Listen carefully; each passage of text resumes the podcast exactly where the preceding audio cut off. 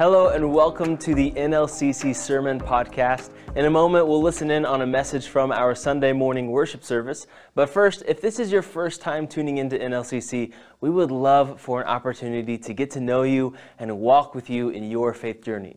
If you're interested in connecting with this church, head to our website, northliberty.cc, and hit the I'm New button or use the links in the description. Our goal is to help you experience the transformational power of God in your life, and we hope and pray that you find that in this message.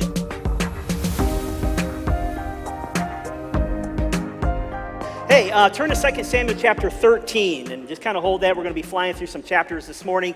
But there happens to be in this uh, cartoon showing a teenager with this multi uh, piercings and baggy clothes and multicolored hair and a few fake tats. And he was talking to one of his buddies and he said, You know, I, I hate dressing like this, but it keeps my parents from dragging me everywhere they go. And so King David is identified and remembered for two main things his moment with Bathsheba and the fact that he was a man after God's own heart. And if we've learned anything so far from David, it's this that he, he, was, he, he was far from perfect, and yet God was able to use him in great ways.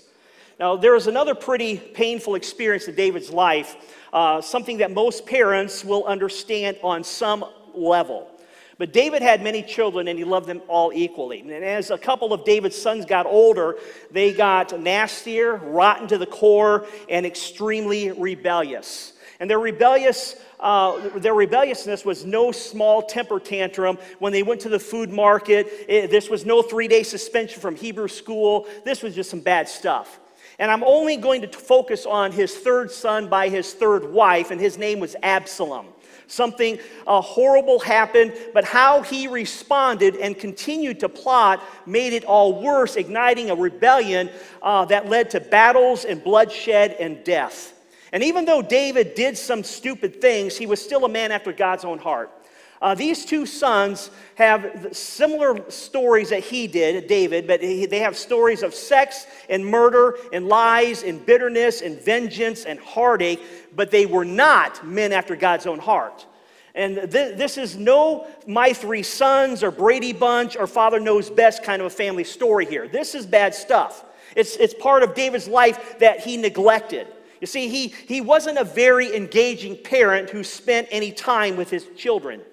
Uh, kings back in David's day often married for political reasons more so than love. And as uh, the custom, by this particular time in David's life, he already had several wives and several children. And if you remember, uh, he was even blessed. Uh, uh, with da- uh, King Saul's wives after he died. That was a custom in the, in the day. But before we get into Absalom's story, we have to begin with something horrendous his oldest son Amnon did. Now, Amnon had a very unhealthy lust attraction for his half sister Tamar, the full sister of Absalom. And he planned this evil scheme, pretending that he was sick. And he asked his dad, King David, in 13:6, "Hey, Dad, can you send Tamar to me and have her bring me supper because I'm too sick to do anything by myself?" And, and so Tamar did what her unexpected dad asked of her, and she prepared this meal for her brother Amnon. She shows up, and he sends all of his servants home and make sure the doors are locked. And uh, so he started to do this unspeakable act on his half sister. And she begged him not to commit such a horrible act, but he was stronger and forced himself on her. A sad story in the history of our, our faith here. But in 1315, it shows this unfulfilling nature of sin. This is what usually happens. And it says, Then Amnon hated her with intense hatred. In fact, he hated her more than he loved her. Amnon said to her, Get up and get out of here. And so Tamar runs and finds her brother Absalom, and he figures out what happened, but he doesn't do anything about it other than provide her safe uh, housing. So he, she moved in with him. And in 1321, it says, When King David heard all this, he was furious. And it doesn't say anything about David ever confronting or disciplining Amnon. Uh, uh, as a result, Ab- Absalom is bitter with vengeance. And if you read the story, we see that Absalom has been bitter and vengeful since he was a kid. Absalom waits two years for his dad to act, but nothing happens, which made things worse for Absalom. So he took matters into his own hands and he plotted to kill, to murder his own brother. and now David, King David's brother, uh, Jonadab, he knew all of this. In, in 1332, it says, Brother, this has been Absalom's express intention ever since the day Amnon raped his own sister. How do you not know this? And two years after the rape, Absalom invites his brother Amnon to a party. And Amnon's, you know, his guard is down. It's been two years thinking everything's forgotten, everything's forgiven. But at that party, they get Amnon drunk and they murder him. So Absalom is now uh, on the run, feeling the weight of, of his uh, of killing his own brother, the king's son. He's just like, you know, an afterthought here. Oh my gosh, what did I do kind of a thing. And, and so he's on a run for three years. He takes off uh, for three years, and it says in 1338, after Absalom fled and went to Geshur, he stayed there three years. And the spirit of the king longed to go to Absalom, for he was consoled concerning Amnon's death. So David was able to mourn Am- Amnon's murder, but he still uh, wasn't able to uh, overcome what, what Absalom did. He's still mourning all this. And after three years had passed, David allowed Absalom to come back to Jerusalem, but he refused to meet with him for another two years. And in 1425, it gives us a picture of Absalom. And this is important to the story. In all Israel, there was not a man so highly praised for his handsome appearance as Absalom. From the top of his head to the sole of his foot, there was no blemish in him. And listen to this whenever his hair got too long and heavy, he would have it cut off. And, and after it was cut, he would weigh it, and its weight was 200 shekels by royal standards. That would be five pounds. That's a lot of hair, okay? I, I don't remember what that's like, but that's a lot of hair. But Absalom, he's a stud muffin, all right? And I, I, I, must have taken, gotten some of his genes, other than the hair issue, but he didn't have a, a, a pimple from head to toe. But he had some weird habits. He, he, he, he weighed his hair. Now, I don't know if back then that was some kind of turn on for women. I have no idea. Uh, what the deal was. Uh, maybe they had a, a personal a, a, section in the, the uh, um, Jerusalem Gazette, you know, single Jewish female looking for a single Jewish male with heavy hair.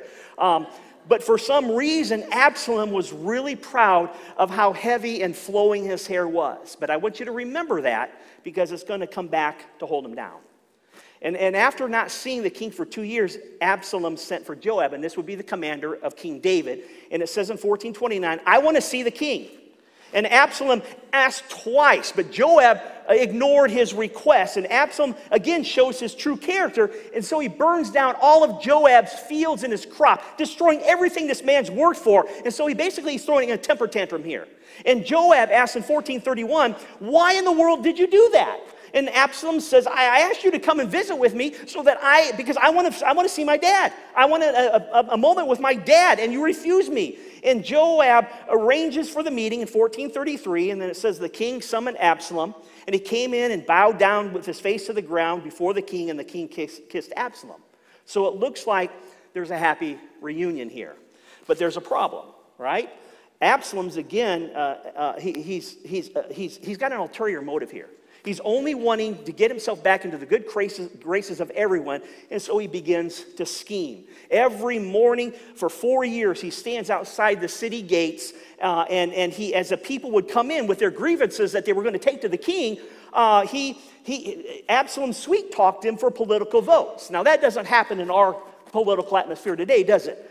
But the king's son is taking time to talk with the people, telling them that they have a legitimate complaint. He's blowing smoke at them. He's asking people to go before the king and demand that he, Absalom, become the judge of Israel over all of Israel. And by doing so, he would take care of all of their issues. You, you have this handsome, powerful son of the king taking an interest in your complaints. And it says in 15:6, he stole the hearts of the men of Israel. Now, Absalom used his charm and position and scheme for four years to make his move. His newfound uh, influence allowed him to gather a personal army, uh, which uh, most, of, most of these guys had no idea that Absalom was planning on killing his dad. And, and then uh, the king of Israel, God's anointing, and stealing a throne without God's anointing. And in chapter 15, David and his faithful uh, had no choice but to pack the family up and leave Jerusalem.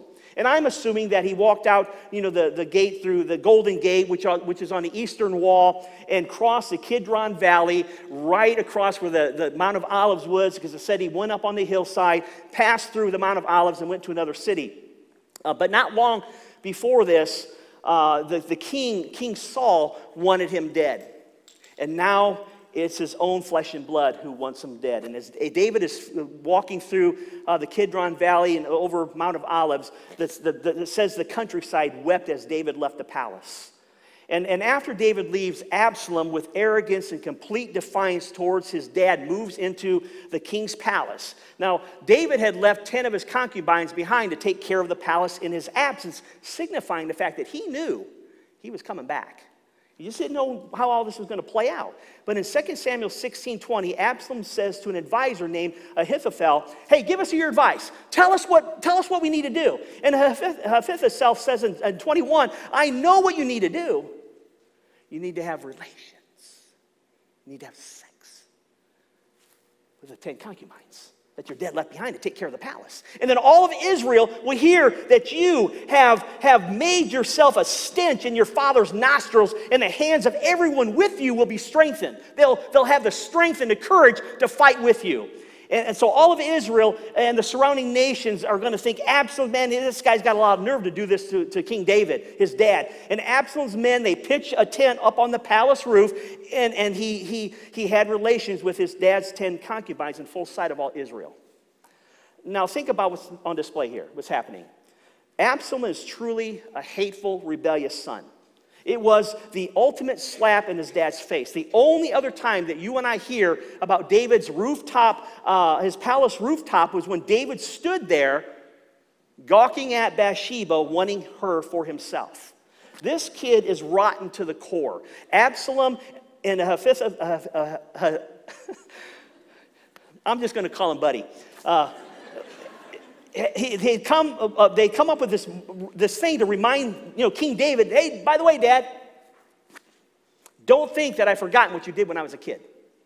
Just don't forget it. And you talk about hitting below the belt here. Absalom considers uh, how to, to completely dethrone David and take things over. And what Amnon did to his sister was horrible and deserving of death, in my opinion. Yet, this, what, he's doing now is just as evil as what his brother did.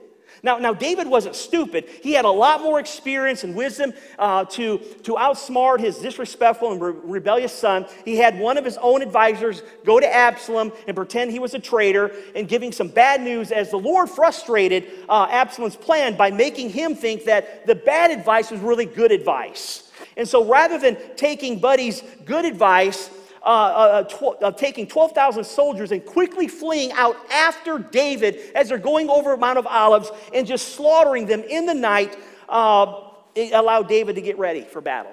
And that would be chapter 17 and 18. Now remember, David was an experienced warrior who had already killed giants, and at this time in his life, he had killed hundreds of thousands of the enemies of God. This man knew how to fight. And plus, David had already been warned that Absalom was on his way. And so they were ready to meet them head on. And in 2 Samuel chapter 18, verse 5, it, it, it, will show us what a moving and loving dad David is in spite of what his son has done.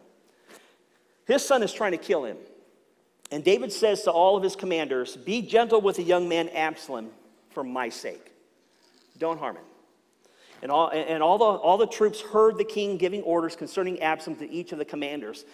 And I, I ask you to keep Absalom's hair in mind uh, to see how this love affair with his hair plays out here. Because the battle between father and son begins in chapter 18, and before David's men catch up with Absalom, they had already killed uh, 20,000 plus warriors that stood next to Absalom, killed them all.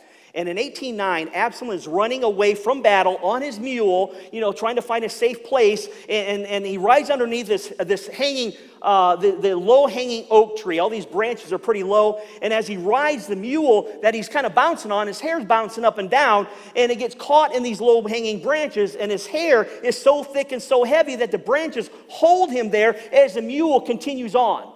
And so he's just kicking and screaming. Uh, and so here he is this arrogant, good looking, charming, vain young man hanging by his beautiful hair. And then one of the other soldiers says to Joab in 1810, Hey, I just saw Absalom hanging from an oak tree. You got to go see this. And, and so I'm sure all these guys are laughing about it. And Joab is like, Hey, did you kill him? You know, if you did, I, I, you get a big reward for this. And the soldier says, Are you kidding? I remember what King David said don't harm his son. And Joab says in 1814, I'll take care of this. And remember what Absalom did to his fields. So here's payback on his part. Joab takes three javelins and does a little acupuncture work through, the, through his heart. But it doesn't kill him. I, I don't get that. It doesn't kill him. Um, so 10 other soldiers surround him, and they, they're the ones that kill him. And this is a horrible, heartbreaking, yet gripping story of David, the anointed king of God, who gets to keep his throne. The application for us. Now, this man, after God's own heart, did a lot of things wrong and he did a lot of things lo- uh, right. He loved his rebellious son to the very end, but his heart was broken. But, but, but, but we have to be honest here. David, as good as he was as a king, as a warrior, as a provider, a lover of God, he was not a good dad. All right?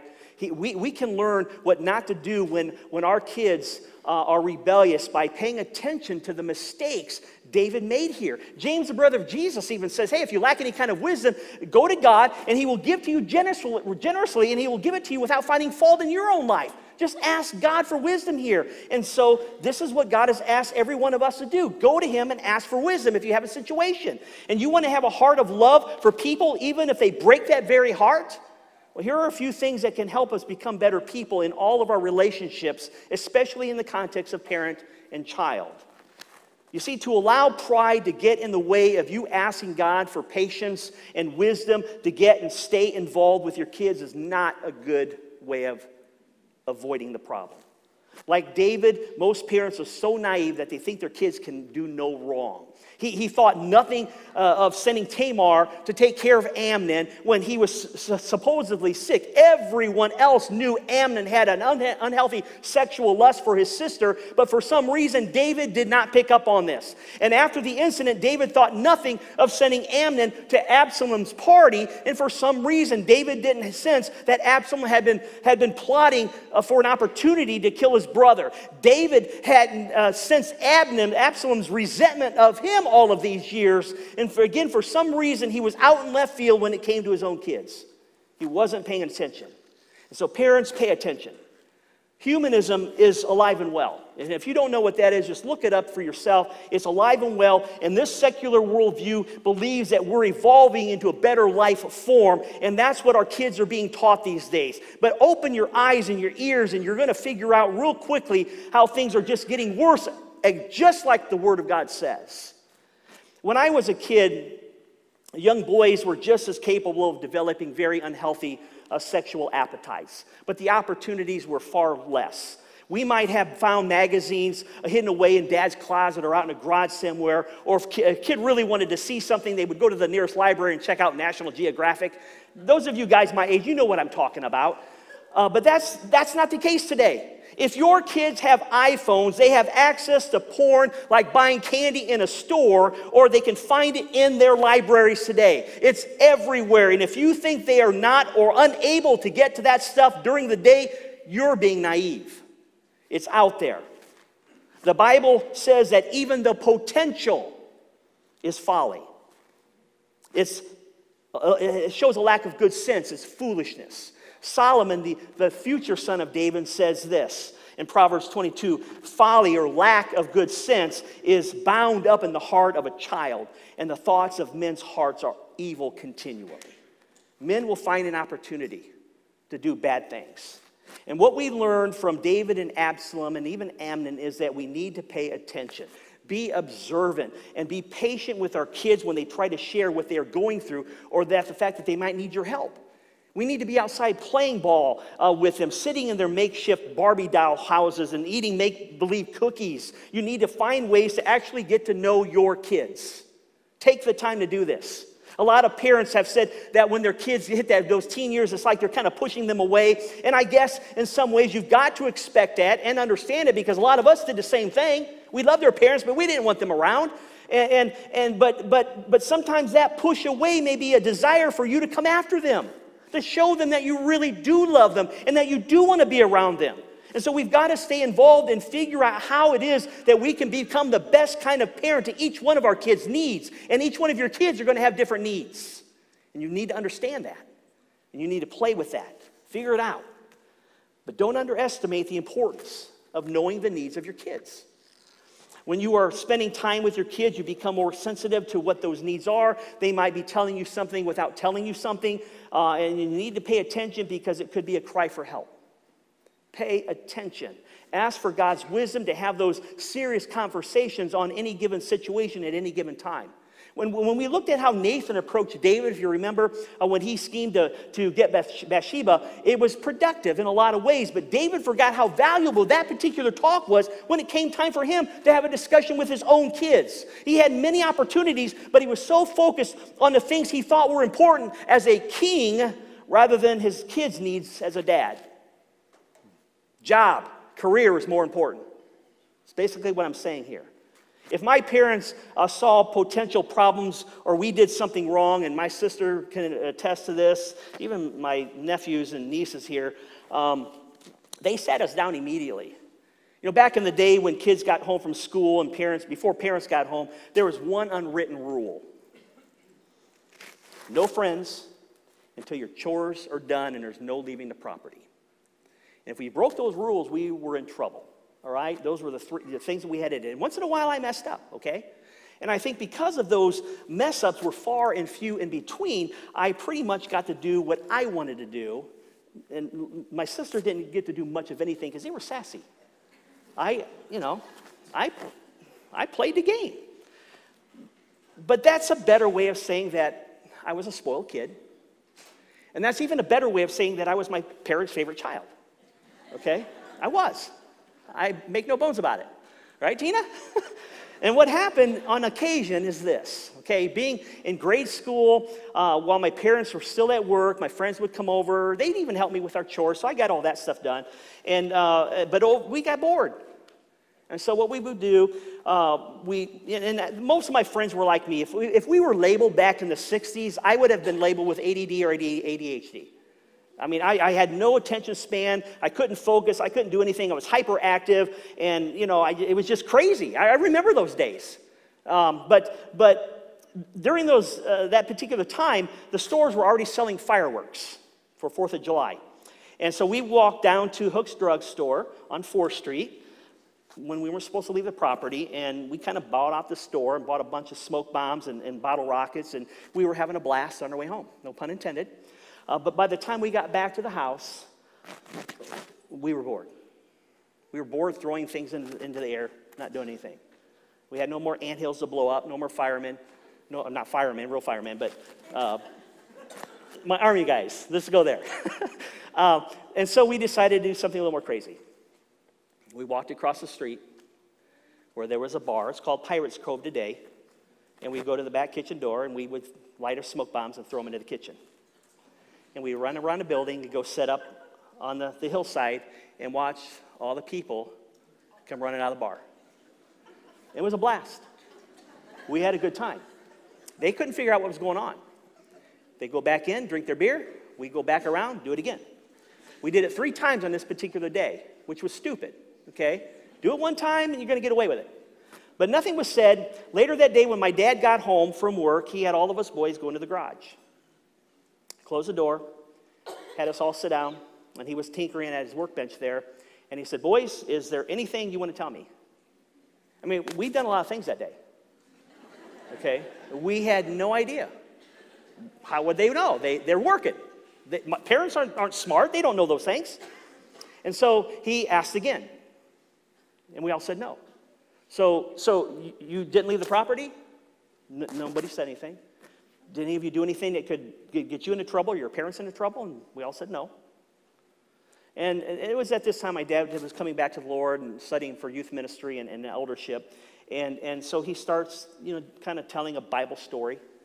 And uh, he said, you know, mom and dad are off working and trusting their kids to follow through with all the, their instructions and do their chores and their friends doing the same thing, you know, before, you know, we get home. And, and, and, and these particular group of kids, they didn't follow through with anything. What do you think ought to be done to them? Now, there was silence, and I'm thinking to myself, crap. He knows, but I didn't know how much he knew. So I wasn't going to divulge the information that I didn't know what he didn't know. I, and I said, you know, I, I, mean, he asked us what should be done to these, these kids. And I said, you know, I, I say that the older kids need to be punished for setting a bad example for us younger kids. Now, he wasn't amused by that. He didn't say anything. And, and, and, but I know because of how, how much he loved me, he thought that was a brilliant answer because, again, I was his favorite son. Um, but he marched us across the street. He didn't say a word. He marched us across the street. We walked inside this bar, first time we were legally in a bar, and he made us apologize. Those people saw what we were doing, and they knew my dad because he used to be a bouncer there. They called him up at work. And we lied to my dad, all of us. And so my dad and the bar, the bar guy, I, I, don't even remember his name, but he made us clean up around the parking lot, around the building, and we had to do that every week that entire summer without getting paid. And, and it, we learned a lesson. But the interesting thing is that it didn't keep any of my friends from showing up to our house anymore because we had rules. You know why? Because a, a couple of those kids, they felt safe at our home. They understood that they had, there was a mom and dad in that home that loved their kids. They were there. We had relationship with one another. And they also recognized uh, the love of a mom and dad who had enough love for their kids to say no and discipline when they broke the rules. They didn't have that in their homes. A lot of them didn't. And so, again, they learned some things, and that's why they were able to come over. For many kids, that's what they're desiring direction, love, expectations, and, and behavior, consistency, relationship. And so make sure you don't lose integrity or, had a, or, or, or, or a heart of, of love towards rebellious kids by glaring inconsistencies in your own life. Don't live by a double standard because your kids will always choose the easier of the two. We did all the time. And I know if we did at my age, you, your kids are doing the same thing. Don't think they aren't. Don't tell your college kid to go find a church while away when you can't find the time to get into worship yourself. Don't tell your kids to stop drinking or don't drink, and when they see all those empty cases of beer cans every weekend in, out in, in your trash can. Don't expect your kids to be sexually pure, uh, pure when you're out buying them uh, birth control. Don't expect it. Maybe if David would have confronted Amnon on the rape of his sister, a sister as soon as it happened and dealt severely with it, then the story of Absalom may not have ended the way it did. And so have courage and love and a heart to say, this home, in this home, we will not tolerate that kind of behavior or an attitude. We have drawn red lines here and you will not cross them. And when they do, you deal with it. Don't cower. Because if you start doing that, they're never going to believe your threats.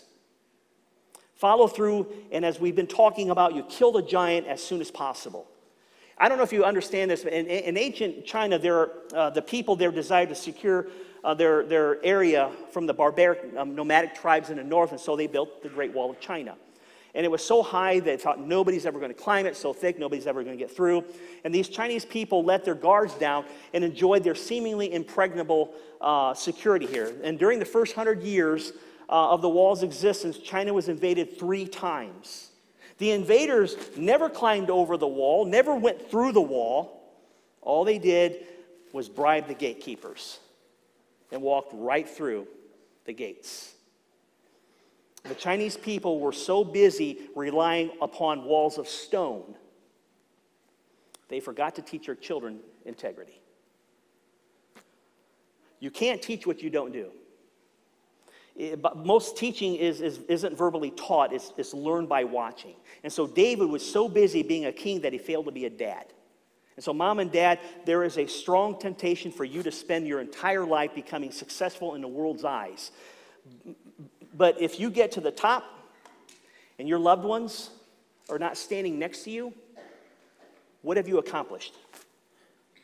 So have those hard conversations and set clear boundaries. And, and, and, and if they cross them, and ask God for the wisdom to deal with it properly. David neglected to discipline his older kids when they rebelled. No matter what age, your kids should know what boundaries uh, have been set, and those boundaries should have been set early on and learned early on. And that they come from the Word of God. Your parents aren't making stuff up just to beat on you, they're trying to follow the Word of God. Parents, when it comes to younger children, you have clearly defined options according to the Word of God as well. Paul even said in 2 Corinthians 10, we demolish, demolish arguments and every pretense that itself, itself uh, sets itself up against the knowledge of God, and we take captive every thought to make it obedient to Christ Jesus. Parents, demolish the strongholds in the life of your kids. Whatever's keeping them down, deal with it. Proverbs 13 says, He who spares the rod, in other words, doesn't want to discipline their kids, hates his son. But he who loves him is careful, is careful to discipline. So there's a proper way of disciplining. Hebrews chapter 12 says, My son, do not make light of the Lord's discipline, and do not lose heart when he rebukes you, because the Lord disciplines those he loves, and he punishes everyone he accepts as a son. Endure hardships as discipline. God is treating you as a son. For what son is not disciplined by a father? If you are not disciplined, and everyone undergoes discipline, then you are illegitimate children and are not true sons. Kids, if you don't want your parents dis- disciplining you, you're telling them, Don't tell me you love me. And parents, if you're not disciplining, you're telling your kids, I don't love you. I know that sounds really weird, but that's a biblical stance. And I will stand by God's word, not how we feel in this world. All studies done with kids on the subject of discipline and direction show they want and they need, they need boundaries. Discipline and structure communicate love and compassion regardless of the age. And parents who ignore any discipline in the hopes of being their child's best friend, we hear that all the time nowadays, you, you have missed the foundation which has to happen. You are to be a parent first, not their friend. Be the parent and set the tone early. Proverbs 29 says, Discipline your son, and he will give you peace. He will bring delight to your soul. And always remember to ask God's wisdom when it comes to praying about your kids before, during, and after. Parents, you better be praying for your kids even before they're born. You start now. Pray for them. Uh, parents, you, you need, again, be praying for them when they're young and old without ceasing, and during the good times and the bad times without ceasing. That's what Paul says in Thessalonians to pray without ceasing. And speaking of prayer, March 31st, we're starting our prayer thing on Friday uh, mornings again. If you guys want to show up, who's not working, 10 o'clock in the morning, Tom Fair is going to be leading that. Um, it's going to be good for the church. Uh, so if you have the time, show up at 10 o'clock uh, every Friday. But even though David didn't go to the greatest job, uh, didn't do the greatest job at being a parent, one thing is clear David did love his kids. He was a man after God's own heart. And having a heart like that, David had a heart willing to love his rebellious and rotten kids. But David needed God's wisdom, he needed God's strength, compassion to love that way. And sometimes all we have left, parents, is, is just go to God in prayer. John chapter 13, this would be part of our second core value. A new command I give you love one another as I have loved you, so you must love one another. And by this, all men will know that you are my disciples if you love one another. If you love your kids according to the word of God, you're going to do what God asks you to do. Set the boundaries. They are not the parent, you are. Set the standard. David loved, but he still had to deal with the heartaches, okay? It's going to happen. Your homes are, are the foundation for putting God's word into action, and there comes a time when the past needs to be forgiven and reconciled, and then you move forward. You kill and bury the giant, as we've been saying through this whole series. Kill it bury it, move forward. David asked his men not to harm Absalom. And after each report came back, is, is my son okay? And the ants finally came back and said, no, you know, he's dead. And in chapter 18, verse 33, it says, the king was shaken by that news. He went to the upper room and, of, of the gateway and he wept, saying, Oh, my son Absalom, my son, my son, if only I had died instead of you, oh, Absalom, my son, my son. That is the deepest kind of grief a parent could ever experience. Children, church, guilt, shame, heartache, regrets, what ifs won't change anything. Some of you need to call your kids and you tell them that you love them and that you are sorry for whatever has happened in the past you take responsibility for your thing. Some of you kids need to do the same thing by calling mom and dad and, and forgiving them and are taking ownership of your own crap and move forward together. Brothers and sisters in Christ need to do the same thing because if we want the world to know that we are children of the living God, that we are his true disciples, we better be willing to do the same thing. Learn from the past. Don't live in it. And too many of us live in the past. David's failure as a parent does not absolve Amnon or, or uh, Absalom's responsibility here. They were big boys. They knew better, and they paid the horrible consequences of their evil. James Dobson once said, Children and young adults are capable of making choices that contradict everything that they have been taught. And we as parents shouldn't be too quick to give ourselves the credit or the blame for everything they do. They need to own it. You need to own it. Reconciliation needs to take place before God will be honored in anything. All of us have rebelled at some point in our lives and, and broken the heart of our loved ones, including God. There's a time to discipline, a time to repent, a time to forgive, and a time to reconcile.